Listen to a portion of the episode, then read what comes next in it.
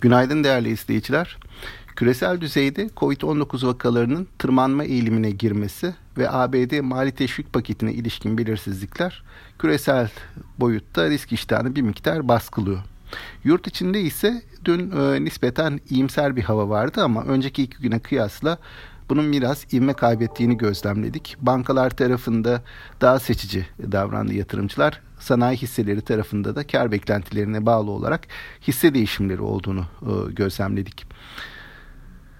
Dün ayrıca uzunca bir sürenin ardından ki Eylül başında en son 500 bas puanın altını görmüştü. CDS priminin yeniden 500 bas puanın altına geldiğini istedik. Bu piyasaların risk iştahı açısından olumlu değerlendirebilecek bir gelişme. E, bugün malum en önemli beklenti faiz kararı saat 2'de gelecek. Ayrıca bugün e, sanayi şirketlerinde bilançolar açıklanmaya başlıyor. Önemli şirketler de var bugünkü takvimde.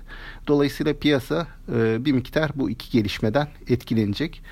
Faiz kararı öncesi piyasanın bir miktar alıcılı olabileceğini düşünüyoruz ama önceki günlere kıyasla burada çok daha temkinli hareket edileceğini tahmin ediyoruz.